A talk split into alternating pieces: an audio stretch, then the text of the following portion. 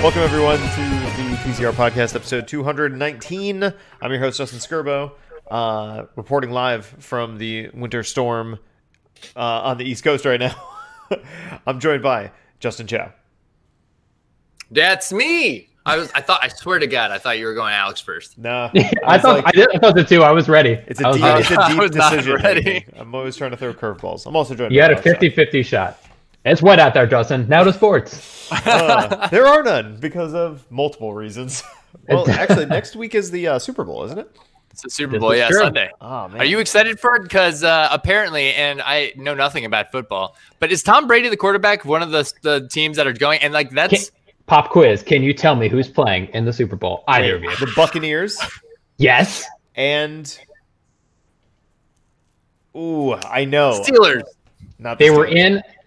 That the second team was in the Super Bowl. They won the Super Bowl last year. You can't ask me about history, man. I will not get it. I know it's not like an obvious team. I know it's not the Giants. I know it's not the Jets. I know it's not the Patriots. I feel like it's like the Ravens or something. I don't know. It is the Chiefs. The Chiefs. There it is. The Chiefs. I thought they got their name taken away. That's probably coming. It is probably coming. Isn't that the Redskins? Is that the Redskins? The Chiefs now? Yeah.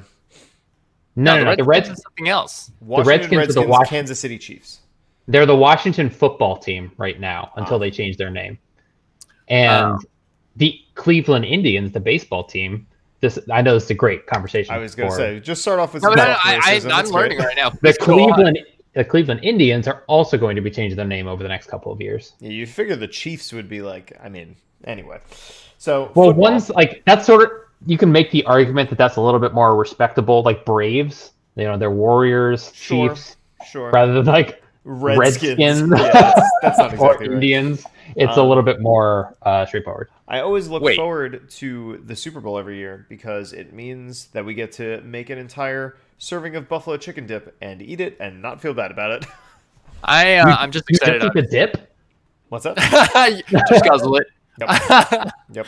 You know, but no joke. Serious talk for a second. Tom Brady was on one of those teams, right? And he was just like recently traded to that team. Mm-hmm. Therefore, now common denominator, he is literally the GOAT. He is like the greatest of all time. He is 43. He was on the Patriots for like 20 years, and then you're right. This is his first year on the Buccaneers with like a lot of new people. Yeah, and he's there. He's just the best. You pepper a little Tom Brady into whatever team. It becomes the best team. I don't know anything about football, baseball, or hockey, or what the fuck ever. But if that was the one thing you knew, you'd be pretty close to being right. Yeah, I feel like it. Okay, anyway, we can go back to video games now. I just wanted to ask. Yeah, I think he's somebody who actually follows sports. Thank you, Alex. You're welcome. So very exciting stuff. So today is hardcore Blizzard Town Central on the East Coast here. Liz is not joining us this evening, but that's all right because we've still got some nice news topics to go through this week. We can talk about some Bayonetta 3 shenanigans. This will also lead into Nintendo releasing their release schedule for the rest of 2021. It's not good news, surprising. And then there's also a bunch of new games and stuff that I'm excited to talk about. But before we get started, Justin, what have you been playing lately? No jokes, straight up, not much. I've not played anything really since last time we talked, except I haven't even really picked up Immortal Phoenix Risings. I'm not gonna drop. I'm not saying I'm dropping off. I'm really excited to pick up. Weirdly enough, we were talking about Final Fantasy IX last time. I feel energy going in that direction, so I might go into that. But we've been playing a lot of tabletop lately. Tabletop simulator and playing like board games with people. Yeah. I feel like I'm just yearning for, you know, social interaction more. I don't know. Who knows? I was on my Switch the other day, and I saw Liz sign on, and she was playing Final Fantasy IX, and I was immediately like, I need to download and play this game right now. So I actually re-downloaded it on my PlayStation. I think I might start it again just because it's just the best. It's the best Final Fantasy. Yeah. I want to experience it with the idea that it is in fact the like penultimate PlayStation Final Fantasy game, and that's how I want to see it as, and like look for those details because I feel like they're there. I just didn't really consider that last time. I was just comparing it to Final Fantasy VII, which is unfair all the time. It's a beautiful game. Alex, what have you been playing? lately? Pass?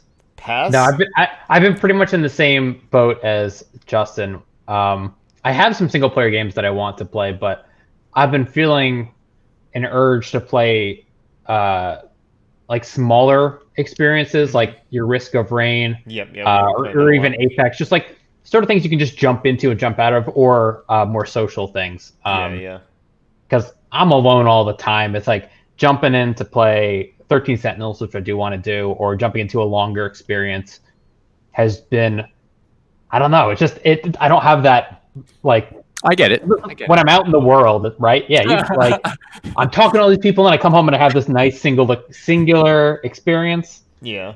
Now it's like I'm on my computer all day doing fuck all, and I don't know. And I just haven't had the same drive. I think once the games start to really come out, once we get into 2021, there will be something that kind of sparks that interest again. Yeah, but right now it's been, honestly, I've been playing stupid mobile games, you know, just little quick experiences that I could just jump into and jump out of. Yeah, that's been more my speed. See, I feel like I'm kind of in the opposite boat. I'm kind of loving the fact that, like, not really a lot's coming out right now, because usually when, like, there's a lot of releases back to back, I get very like, oh man, I need to play this game and I only have a week to beat it before this other game comes out. Right. So I feel like I end up, like, kind of spoiling those experiences for myself.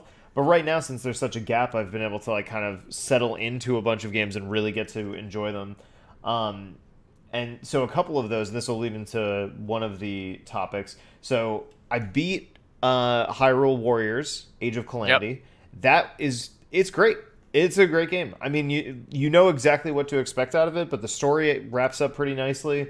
And honestly, it's just kind of like a fun game to just turn on and just fuck around with. That could be a good one, actually, to just kind of... I think my Switch is up, so I could both download Final Fantasy IX and also beat Hyrule Warriors, because after Justin told me to seriously just beeline the story missions instead of trying to do all the, like, little side bullshit, I think that's exactly what I want to do. Yeah. I feel like... Can I just take a step back for a second? I feel like every time we mention a game, Chow, you're like, maybe I'll play that. No. I literally put my Switch together. It had no batteries, solely to... play that, because Justin talked to me after the podcast last time, after he beat the game, and I was like, okay, I think I need to know what that story's like. I'll be impressed. And I asked him some questions, and they were spoilers. They were spoiler questions, and he told me the answers. I was like, don't worry, I'm already upset. No, I think there's still a lot to look forward to there, and honestly, I think a testament to just how, like, fun that game is like, I'm the type of person that, like, the second I'm done with a game, like the second I beat it, like, nothing gives me more joy than just, like, going to the home screen, playing it again, deleting that game, and then, like, putting it in a box and putting it on the shelf and never touching it again. Like, that is, like, because it's such a sense of closure for me that I'm like, okay, this is good. Like, that chapter is closed now.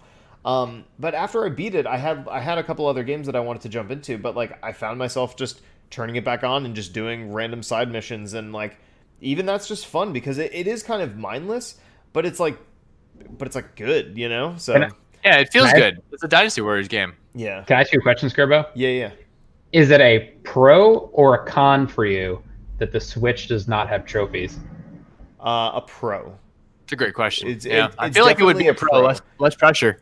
Yeah, exactly. Like, I can definitely have more sort of, like, unfiltered, like, and this is a terrible descriptor, but just more, like, fun with a game. Like, I can just play it, like, very kind of, like, carefree, you know, and that's a very nice feeling. So, and then when I'm in PlayStation world, it's like, all right, I could just mainline this thing, you know, and because you are the person that gets, out of the three of us, the most enjoyment for sure out of those trophies and trophy hunting, getting those done. So I was curious if it's like because you just jumped back into Hyrule Warriors, where you're like, I wish there was something I could go for here rather than just messing around, or if it's kind of a little bit. There kind of is, because there's a big map, and, like, when you finish a thing, it turns blue, and it's orange when it's not blue. So it's like, okay, well, at least I can see it turn blue, but it's not like I'm not getting some sort of, like, deeper satisfaction out of it. It's just kind of like something to be doing, like little extra challenges. Yeah, it's like the same reason why I would go back and, like, play Tetris and just fuck around with it, because just the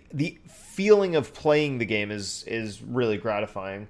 And there's still, and what's fun about it too is like there's still the level of like you can get better at the game. You know what I mean? Like there's things where you can like, oh wow, you can link combos into other combos, and then like then your Musou gauge is full, and then you can do. It's interesting. Love when that's full. And there's a lot of there's a lot of like different characters in that game. So you know, I went through most of the game, and like there's a handful of characters that I've still literally never played a single time.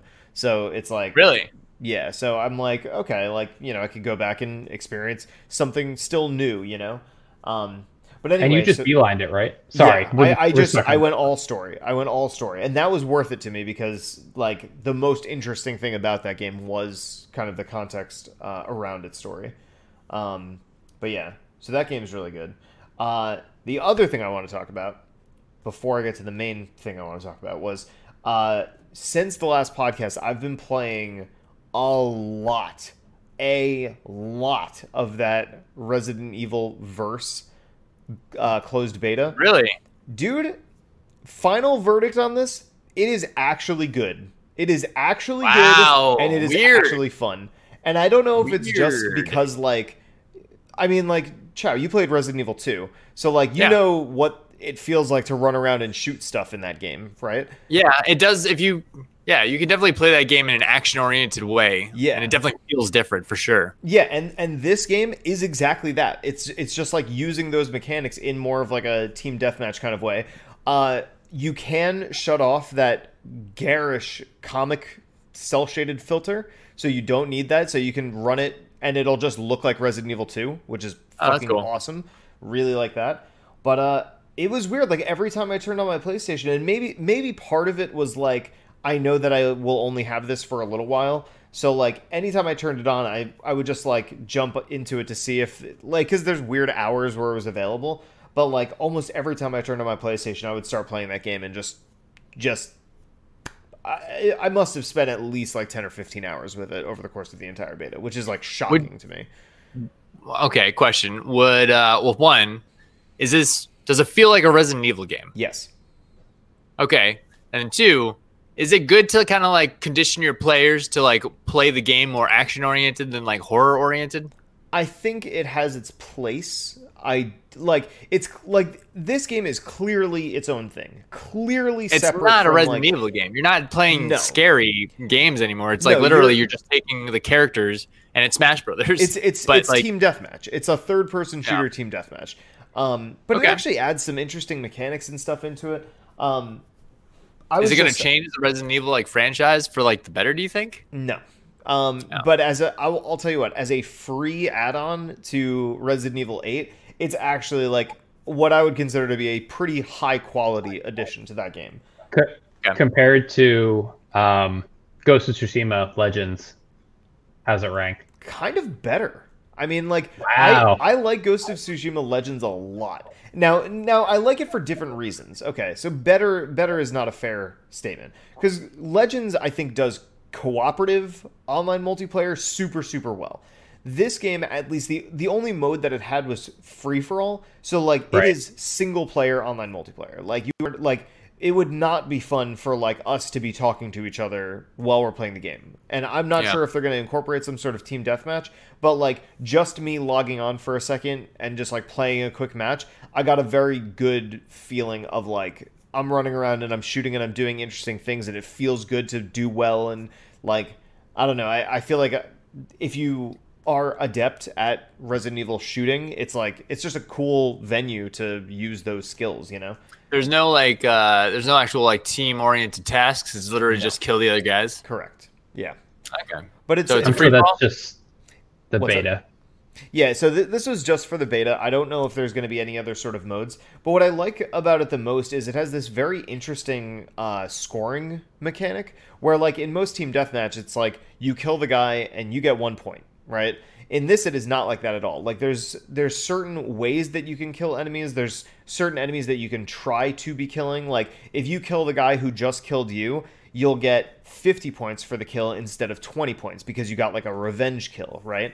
Because it has an RE in it? No. I don't know. Or there's, like, you know, so you play as the, like, characters, you know, like the main characters, and then...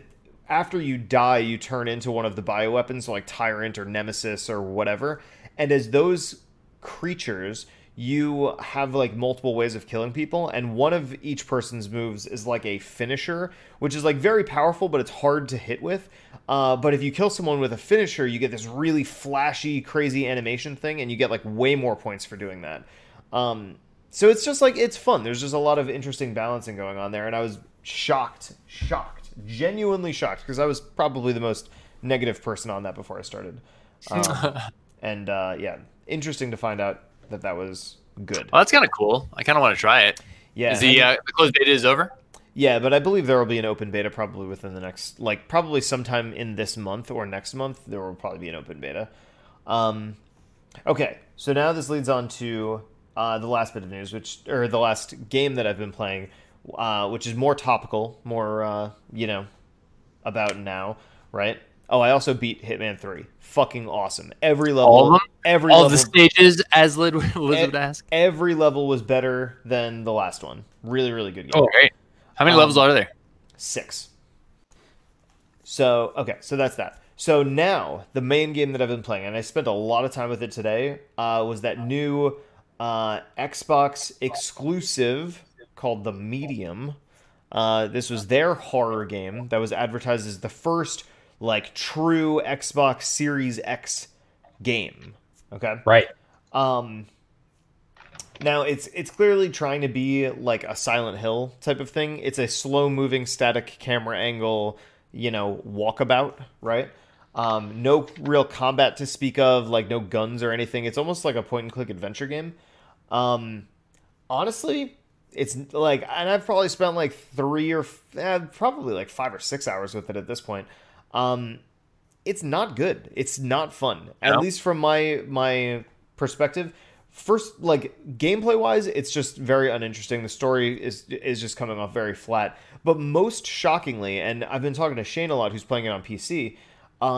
Technically, like mechanically, like the things that the game is doing are just very bad. Like the animations are like straight amateurish. Like I just want to find, for you, Justin, this is specifically for you, the run animation for the main character. Justin hates run animations. Run animation isn't done well, man. That's what you're going to be looking at most of the time. It might be the worst running in a game I've seen in my entire life. Send it to me, please. Wow, bold. Send it my way, too. I'm telling you, it's terrible. It's terrible. So who made this game while you're looking for that? Some studio called Blooper. I don't know if they've ever done anything before. But really? I thought it would be a more acclaimed studio. I remember we've had talks about like, what's it called? Blood Symphony, or what was that? The Castlevania-esque kind of game. Symphony. Bloodstained. That game's cool. I remember thinking that game was really cool, but the running animation was very stiff. Well, that was 2D too. That was the Medium. Oh, wait, man, I need to. The Medium is third person. What's that? The Medium is third person. Yes. Oh, okay. Okay. Okay, I found a decent example of it. This is not the best example, but I just need to get your guys' hot take on what this looks like. So hit me. The screen is split in two. I would pay attention to the top screen. Is there a chat in this thing? Am I missing something? There is a chat in the thing. I always, it's at the top. On the top, right? Weird. Okay, here we go. So just watch this part of this video and watch the top portion of the screen and just look at her running. What? Oh. It's bad.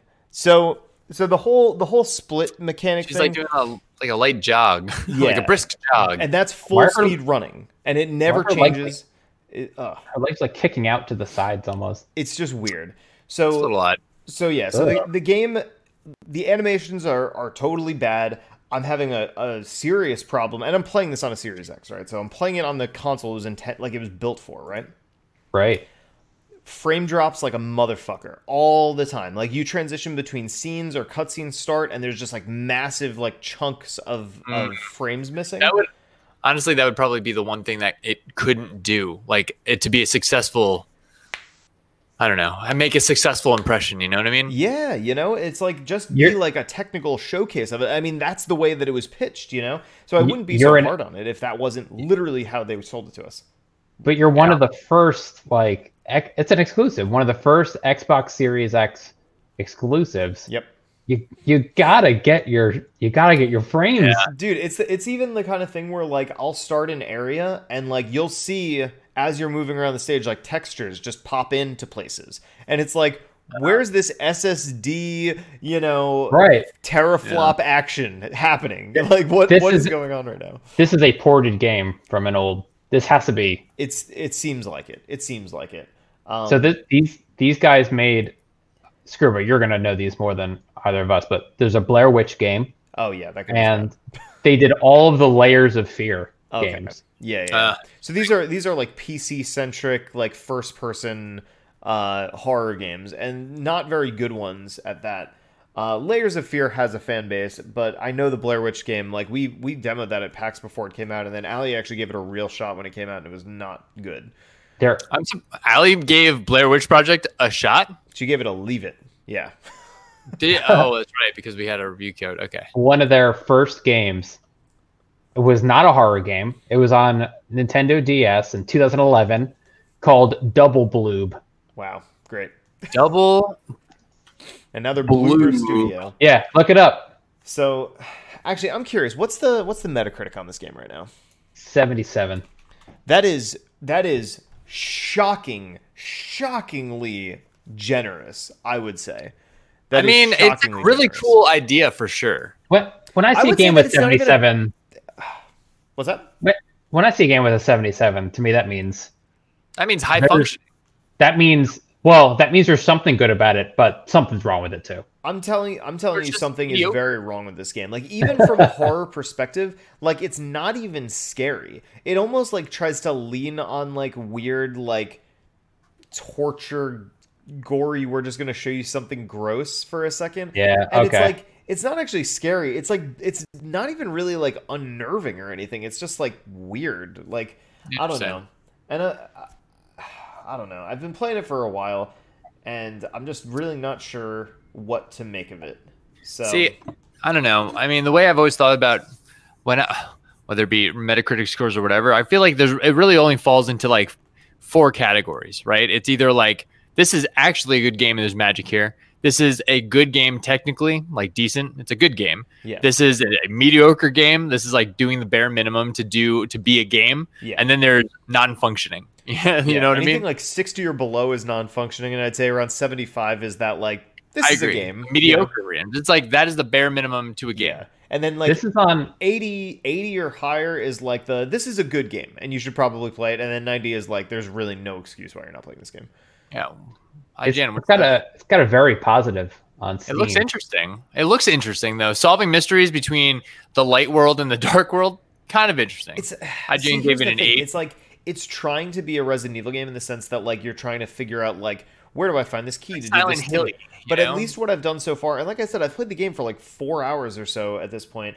It's extremely linear. Like, you're just going on one path. And actually, this is a weird thing, and I'm not sure if anyone's going to mention this, but they are, and this is funny because we were talking about trophies and stuff before, they are so aggressive with the achievements in this game, like, to the point where I was like trying to figure out how to shut the notifications off because they were popping so constantly. Like, you pick up a note and it's like, you picked up the note, and then you like read the note and it's like, you read the note, and it's like you would get two separate achievements for that, and I'm like, what the fuck? Like is this real? I feel like if I was making this is something we've never really talked about. I don't think. But for a game like this, as opposed to be atmospheric, you're supposed to be in it and you're supposed to be immersed. If I were making a game like that, trophies, achievements, that could be a problem. Oh, like, yeah. That is immersion breaking. Full. And we're used to it at this point. But if you want your player in there you can't have those popping all the time because they are distracting. No, absolutely. And it's like, it's one thing to have them pop like once in a while, but then like, you know, like certain ones would pop in it, and Xbox like tells you what you did to achieve that thing, whereas PlayStation just pops the trophy and it's like, you got this trophy. And some of them are like, they're making me like second guess myself where I'm like, wait, what? Like one of the ones that I just popped recently is like you found all the blank in an entire playthrough. And I was like, wait, what? Like, am I almost done with this game already? Like, what are you talking about? You know, these are not the things you should be asking yourself as a player. Yeah, that's what I'm saying. While playing, especially when I'm like in a story that even up to this point, 4 hours in, I still don't really know what the fuck is going on. You know what I mean? Like, it's just, I don't know. To me, there's a lot of problems with this game. I think it is not a good showcase for what the Series X can do or anything like that. I don't know. At this stage, I'm going to see it through to the end. Like, I'm going to beat it. But, like, I just... I don't know. It's going to be hard for me to recommend this one. Do we know the next exclusive coming out? Because those guys... I'm on the subreddit. They're hungry. They're hungry for exclusives. They're hungry to really have that game, you know, to show off. And what is that? I mean, PlayStation doesn't even really have that yet, really. Have what? That exclusive title? I mean, Demon's Souls, I guess you could say. How about new IP? Maybe that's a better, like, new IP exclusive. Like, this is your... But still, yeah, I'm just curious. Like, I'm scrolling through some stuff, and like none of it has any dates, so like I don't really know when it would be. But I mean, obviously Halo, and like I don't even know that game Scorn, which honestly game it reminds me a lot of that, which is like sort of like a weird, gory kind of, you know. Scorn was like that. I honestly have no experience with Scorn. Wait, wasn't Scorn the working title for John Wick? No, isn't that fun fact? It's that weird first-person shooter that's like all Ed Gein art. Like, no, I mean I think it's both. I think it's both though. Oh, I see. I think John Wick was originally called Scorn. Also, that game Exomecha or whatever. Yeah. I don't know. Xbox is fucking weird right now, but I will say I'm still enjoying the value that Game Pass offers. I'll at least say that. And I think while I'm thinking about it, Returnal. For some reason, Returnal and The Medium are like almost the same in my head. Yeah. But that got delayed, Returnal. I did see that, and I'm actually kind of bummed about that. That's Housemarque's PS5 exclusive. It got pushed back to what, like May or something? Just a couple months, but yeah. Shame that. And did you know... Did I know what? Did you know that in some reality, hopefully this one... The God of War sequel is allegedly coming out this year. What? I just don't see that happening. I also don't see that happening. Real? But you know what the biggest tragedy of that game is going to be? Is that it's also going to release on PS4. So it's not going to... like this is kind of like the thing that's got me kind of fucked up over the new consoles. Like that game is going to be on PS4. The new Horizon game is going to be on PS4. Like, you know... The so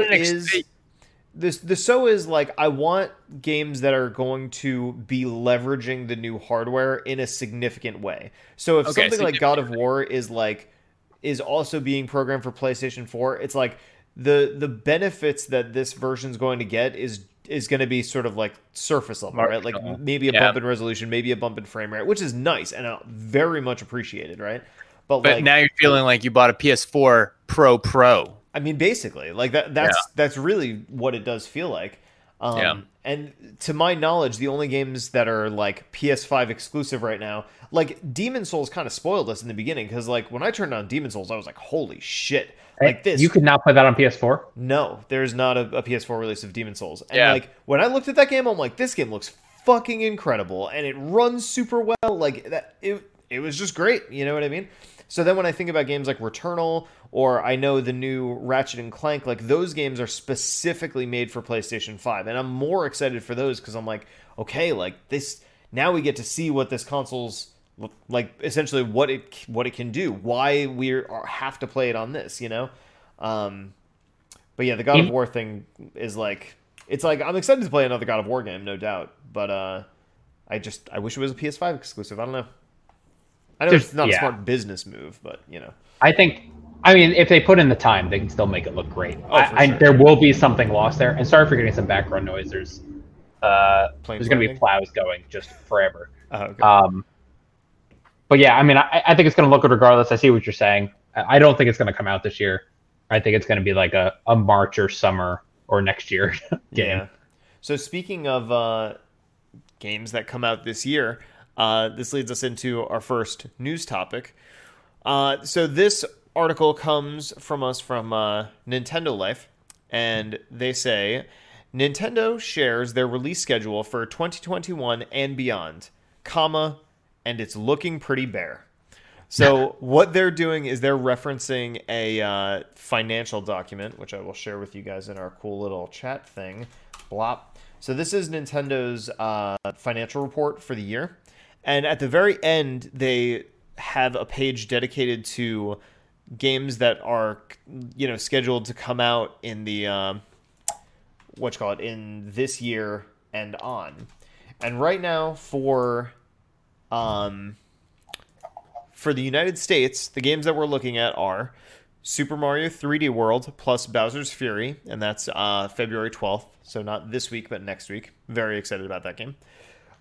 Bravely Default 2 on February 26th, so that's cool. Okay. Yeah. New Pokemon Snap, April 30th. And then the last three are Bayonetta 3 TBA, Metroid Prime 4 TBA, and The Legend of Zelda Breath of the Wild sequel TBA. And that's it. So wait, where's wait, did you say No More Heroes? No, No More Heroes is not on here. What? Yep. So I don't know if this includes or does not include third-party titles. I guess it. I mean, it must, right? Well, Bayonetta 3 is technically a Nintendo published title. But so is No More Heroes 3, though. So I don't know. But this is on their own financial report that these are the games that they're listing for the United States. And man, this would be a great head fake. You put nothing on the calendar. And you toss it out, you leak it to the wild. Yeah. And then you surprise everyone. Psych. But we're dropping this. And the funny thing is like, I mean, so we saw another article earlier this week on Bayonetta 3 specifically, where the developer, what's his name? Oh my God, his name is escaping me. The Platinum Games guy. Yeah. Oh yeah, we're talking about Bayonetta 3. Yeah. How he basically told the audiences to, I mean, not exactly, but he essentially said, you know, he wants everyone to forget that Bayonetta 3 is even a thing, so that when it does come out, it'll be a big surprise for everybody. Yeah, and everybody's like, okay, that sounds good. We're not going to do that. Yeah. Hideki Kamiya, that's right. Why did I think Shinji Mikami? That's the Resident Evil guy. Oh, I mean, yeah, I get it. So yeah, I mean, so we have that game where the developer themselves are like, let's just not even talk about that game at all, you know? And then, you know, Breath of the Wild sequel and Metroid Prime 4 are just like nothing. So basically, we don't have any idea about anything that's coming out past April, which is just, I don't know. It's like, it's a little shocking to me. Part of me is wondering if they're saying this because it's like warming up to like a Switch Pro kind of situation. You know, like maybe they don't want to talk about games just yet because they're going to maybe try to launch a new system. I don't know. How could they not? Like, yeah. I'm surprised it's taken this long, but the Switch is not a powerful console, and now it's up against. If it came out with a new version, I would 100% buy that and give this one out to like one of my other friends who doesn't have one. Yeah, no, absolutely. I think anybody who has a Switch is feeling the same way. And honestly, after playing a game like Hyrule Warriors, like it's great, you know, but it's dropping frames like a mofo, you know what I mean? It's like it's not a smooth running game all the time. It's part of the experience, Justin. How many times? It's more epic. I believe the Switch is as or less powerful than a Wii U. Yeah, that's true. Is crazy. Actually, because I looked up my Wii U the other day. weirdly enough. So old at this point. And you're up against a PS5 and Xbox Series X. Yeah, it's like, come on. And I know Nintendo's whole philosophy is like, you know, go lower tech and focus on making fun games. And it's like, I get that, but like, there are technical limitations to the types of games you're making. Like, well, you play Hyrule Warriors, and it's kind of obvious that it's dropping frames like crazy, and it's impeding gameplay to a certain extent, you know? And I can get on board with them being, like, right, experiential, but they normally, historically, they've been, we'll call it one generation behind. Yeah. I kind of feel like they're two or three at this point. You know, the Wii U was underpowered, too, so we're like... We're way in the background at this point. But I mean, Nintendo's been killing it without having to be on that same conversation. I will say that I'm not talking about the success of the company, but like as a consumer, this thing's ridiculous. Like I would like something stronger than the Switch. This is for sure. Yeah. I mean, that software is where all of Nintendo stuff is at. If they even had just like a console version that I couldn't pick up, no, that's not true. I really like the Switch because I can pick it up. Like, I'm really tired of walking around in an open world setting on a Switch and having the grass be all textures, like just a flat grass texture in like Pokemon, or even the new Pokemon Snap, or like Breath of the Wild did it well, but so many games it's just like hexagonal like patterns of grass. It's surprising because I mean, I think Nintendo does lean very heavily on their software to, you know, get people excited about their consoles and stuff. But I mean, based on what I'm looking at with this schedule, it's like they their software offering for this year is just not super strong. And I'm sure that part of that is because of COVID and stuff. But like, I mean, fuck, dude. Like, I feel like they have, let's be generous and say they have 5 or 6 strong, like first party IPs. Like, we'll even say 5. Just pick one and put them out one every 5 years or something. Like, then next year we're like, oh shit, it's Donkey Kong year. What's it going to be? Yeah. But I guess I just need to, like, I just want to know that there's stuff in the chamber. You know what I mean? Like, there's stuff on the way.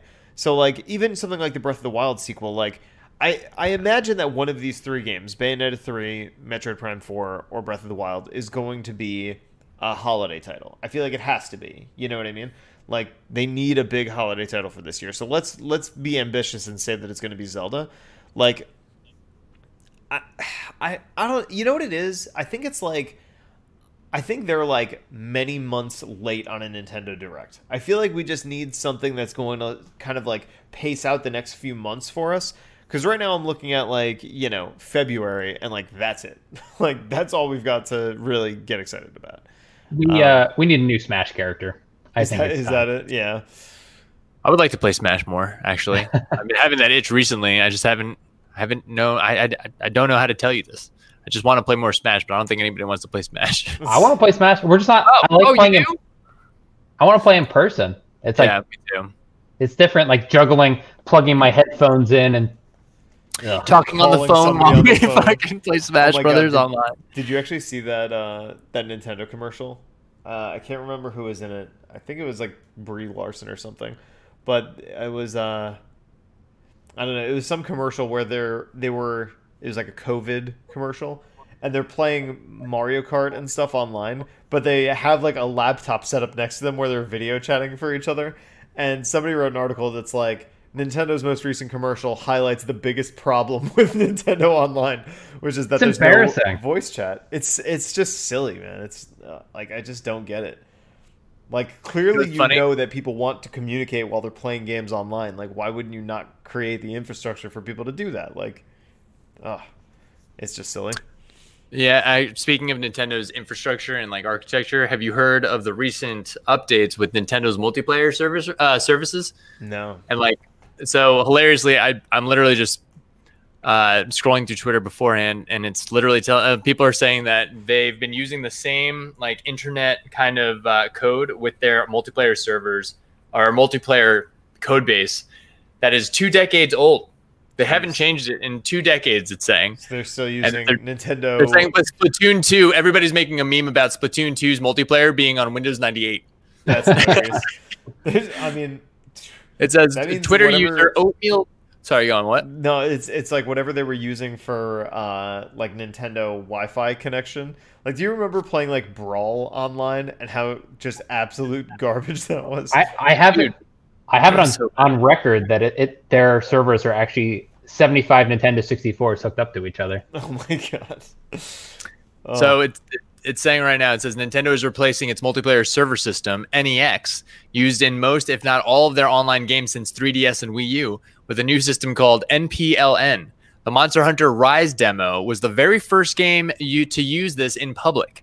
Mm. So they make a joke saying that Splatoon 2 is also using all of this stuff. Like, all of these online services are being used by this very old system, and they're finally going to update it. See, this is the killer with something like Monster Hunter, right? Like, I've heard from a lot of people that the new Monster Hunter Rise demo is like really good, like really, really good.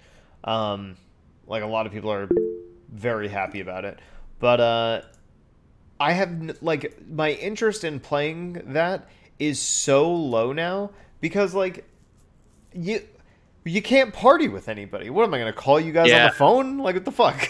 You know? I mean, yeah. Wait, is that a Switch exclusive? Yes. Fuck. Really? It looks really good too. I forgot about that. It does look good. Just after you told me that, I just don't want to. It's almost like out of principle, I don't want to deal with their just Nintendo bullcrap. I've been like, I think I've been plugging my phone in and then slipping the earbud under my bigger headphones where I have the game audio. Wow. It's ridiculous. It hurts. Yeah. It hurts. Yeah. But I do it. It's just a ridiculous thing, and it's funny because, like, you know, I was. The last time I was playing Smash, I was playing with, you know, two of my friends from, like, way back in the day. Like, these guys that I used to hang out with, like, in high school. And I haven't, like, talked to or hung out with them in the longest time. But, like, I know that they're both on Switch now. But, like, it's such a nightmare to be, like, even just to coordinate, like, okay, I'll be on this time, you be on this time, and then I'll call you on the phone, and then we'll, like, we'll three-way call our other friend in, and then we'll play this thing. And I'm like, you're actively making it more difficult for me to build bridges between my old friends. Like, what the fuck? Like, yeah, it's the worst. It's the worst. It's really bad. It's funny how they try to build in the, I don't know, the inefficiencies into, like, the story of using the product or something. It's weird. What is the app helpful at all? Like, we used that for a hot minute. It was interesting. It was good to use for Animal Crossing, right? Mainly because you can text. Without having to fucking go into the game. I'm cursing a lot tonight. I apologize in advance. You can go into the game and you can text with the phone, and it's way easier. But it's still highly limited. Such a limited app. You get like 40 characters. I haven't opened this in so long. Yeah, I know. I haven't opened Animal Crossing. I can't imagine my animals are doing very well without me. Then it has like apps in the apps. Like I just can't. Why is it called Animal Crossing? Don't worry about that. It used to be called the Animal Forest in Japan. I don't know if it's much better. It's Animals Crossing with humans, you see? They're like animal humans. Crossing over. Animal Crossing human reality. All right, let's move on from the subject. It's dark. So there's not much other news. One of the things that Alex brought up, which I thought was pretty interesting, was apparently Google has shut down all of its internal studios for Stadia. So remember when they were announcing Stadia and they're like, oh man, we know exclusives make the platform, so like we're opening these studios and hiring all these devs or whatever. Psych. they're all gone now. And it was before they even put out a single game. Like, what are you guys' feelings on Stadia now? Like, it's almost completely removed from any conversation that I've heard. Like, the only use cases that I've heard of it being good was like for Cyberpunk. So, because like you're essentially pinging a ridiculously souped up computer to stream that game. But like, right. I don't have a single friend who's using that in any sort of real capacity. I have one friend. I haven't talked to him in a while, but he was using it. And he was very happy about it. He was like, yeah, it does everything I wanted to do. You know, I get to play all these games whenever I want without having to, like, do any real work. And it works pretty well. And I'm like, oh, okay. Like, you're so it definitely satiates right now. it satiates some target, but I don't talk to that guy anymore. Yeah, we're not friends. No. One of the So the top comment on this post was asking, like, hey, so what happens to my games if Google Stadia shuts down? And the top response was, you know what happens. No, so 6 hours ago, Stephen Totillo, who, editor-in-chief of Kotaku, says Google shuts down its internal Stadia game studio. Stadia services continue and we'll still see more third-party games, but focus is now on partnering with other companies. Of course it does, because they realize that, like, they don't have the secret sauce, you know? And now it's just another console, essentially. And that's how they have to play it for now. Exactly. Making games is not easy. Ask Amazon. There it is. Making games actually, not easy. That was a hilarious post. I saw another one that was like, Amazon can make literally anything except a good game. Which is such a sick burn. What was their recent video game that they made? Crucible. Crucible, yeah, that's right. I was going to say Citadel or something. I mean, yeah. In a weird way, isn't that a good testament to video games and how like how difficult of an art medium that is to achieve actual success? It can't just be paid. I think that's a good take on it. Yeah, like that actually makes me feel pretty good about it, that you can't just buy your way in. Right, you got to have some level of inspiration in you to make a good game. Thank God. It's like, if this is a weird analogy, but it's like, it feels better when you look at like Jeff Bezos, because you're like, if that guy can't regrow his hair, there's no way it's happening for me. That's hilarious. That is fucking hilarious. It's proof. Sorry, I cursed again. Oh my gosh. It is proof. Same with LeBron. You can tell he's trying, but sorry, LeBron, it's all below the chin. Jeans, you know.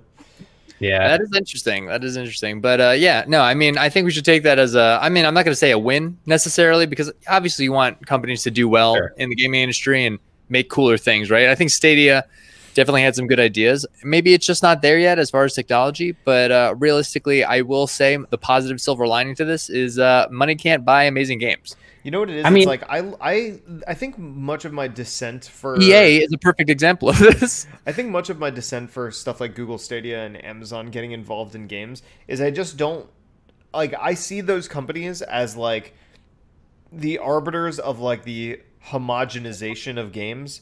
Like I just don't want like it just to, because you know, if you bring everything together and you just kind of like flatten it all out, it just seems like less special. Whereas like now it's like I go to Nintendo for a specific kind of experience, and then I go to Sony for a specific kind of experience. Whereas like Google is like, well, we're just going to make the everyman's gaming platform, and same thing with Amazon. It's like that doesn't really appeal to me. You know what I mean? Like, well, then do you have a complicated relationship with Microsoft since they're buying all these studios? Does that flatten it?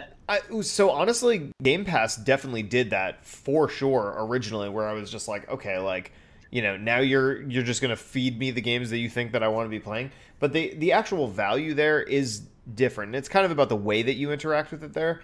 But I do look at the Xbox as the third console. You know what I mean? Like there's Nintendo World, there's Sony World, and then there's just like kind of everything else. Or if like I don't have any sort of like specific desire to play something on one of these other two consoles, I'll play it there. Or if like I have access to a game that I'm like sort of interested in, I'll play it there. Like a good example of this is that game Cyber Shadow, the new one from Yacht Club. That was free on Game Pass. And like I kind of want to play that game. I wasn't going to buy it, but like now I can just play it for free on Game Pass. And I'm like, okay, that's cool. It's funny because like when I think about it, it's like the differences between like, this is going to be a stretch, right? But, or maybe it's not. Like Disney Plus versus Netflix. It's like, if I want the Disney experience, I go to Disney Plus. There's Disney movies on Netflix, but I'm going into like Disney Plus. Yeah. And then you go to Netflix and it's like everything else. But when I think about like Xbox, it's like, I feel like you still have like, it's lowering the barrier to entry. It's like the access is there. And now you get to pick between all these amazing games made by all these amazing studios. Yeah. Versus like when you think about like Stadia opening up their own studio or Amazon opening up their own studio. And that's the only thing that I really concentrate on. Is like this idea of, you can't just buy good studio like inspiration. You can't just buy a good piece of art. You have to actually have like good artists behind it. Yeah, yeah. And I think when you take a step back from that too, like that feeling that you're getting, Skirbo, from going to Nintendo and going to PlayStation, is not. I think you can quantify that a little bit too. Yeah. Because that's from you need that identity. You get that from special games that they have cultivated over years. Yeah. And Xbox had that. They had that with Halo, and they had that with Gears, and I feel like that's sort of been watered down, but totally. Nintendo and PlayStation have really done a good job with that, but I think there's really something to be said if Amazon and Google were serious about getting into the game, to not try to join the club with Crucible, which is a like a battle royale-esque original remake game. I don't know, something like that. Hero-based, whatever. You should come in swinging with a really interesting, like, new IP that's going to be your identity that you can lean on for years. Like that says a lot. Yeah. I'm honestly, the more I've interacted with my Xbox, because I've been interacting with the Xbox a lot more recently, it's like making me hope that they can do that again, that Microsoft can do it again. A weird analogy that I can give for this is like, you know, Nintendo World, Super Nintendo World that's coming to Universal. Like, that makes all the sense in the world to me. You know what I mean? But, like, I could not see them making a Microsoft World. You know what I mean? Like, that doesn't make sense. Or better yet, a Google or Amazon World. Like, nah. Like, that just doesn't feel right. I could see a Google World that would look like Hooli, right? From Silicon Valley. Silicon Valley, yeah. I think it's just like there. It feels like Nintendo has a specific identity, and I think Sony has a specific identity, and I think Xbox to a certain degree. I'd say as far as like a confident identity, Xbox is like a little more than halfway there, but they're not there yet. You know what I mean? Google and Amazon are just trying to like steal their identity from everybody else. You know what I mean? Right. And that's why it feels like ingenuine or disingenuous. You know, like I think Crucible, by all accounts, was a good game. Like, I don't think it was... I don't know if it failed because it was a bad game. It just wasn't... I just don't know. You know, it wasn't fresh. Yeah. It was just another game. It was just another arena game. Yeah. Yeah, it's a crazy world out there. It's a crazy world out there, and I don't know what they would have done or could have done to make something like that succeed. But it's clear to me that, like, you know, with this move from Google, they're kind of... now going further down that path of sort of like homogenizing games. Like they'll just be like it'll be more of an accessibility play rather than like a, you know, Google platform kind of thing, you know. And they keep canceling projects like this too, so it's really not, they're not rewarding the early adopters. Yeah, it's an interesting thing. I mean, I'm mostly interested to see what kind of games we have to look forward to for the rest of the year, because as much as I love the fact that we can kind of play whatever we want right now, I don't know. I'm feeling like, you know, now that Returnal's pushed back and Nintendo's basically got, you know, nothing really going on, I'm like, what are we looking forward to? You know what I mean? Like I need to, like, the theme of every podcast in the past like couple of weeks, right? What are we looking at, guys? Yeah. Well, it's because I think we were all banking as gamers and on Cyberpunk driving us through this beginning part of the year. That's so true. That's so true. But it is weirdly freeing also to think, I'm not looking forward to anything in particular. So now I can spend a little energy looking at what I already have, you know, just the games that you already own, but like the games that have been out for a while that maybe you wanted to turn back to. It's like weirdly refreshing in that sense. I've been playing a lot of retro and it feels great. It feels great to play that and feel like I'm not taking time away from something else, you know? Right. I feel like you should use this time, Skirbo, for like to play that Horizon again, just to prepare for the new one. That's true. Yeah, because that was one of those games you squeezed in before Breath of the Wild. Yeah, and that's, you know, that's a good point. And I've entertained that idea, but I haven't really like taken it too seriously. Maybe that's what I'll do after I finish The Medium. That's one of those games where you might want to start from the beginning.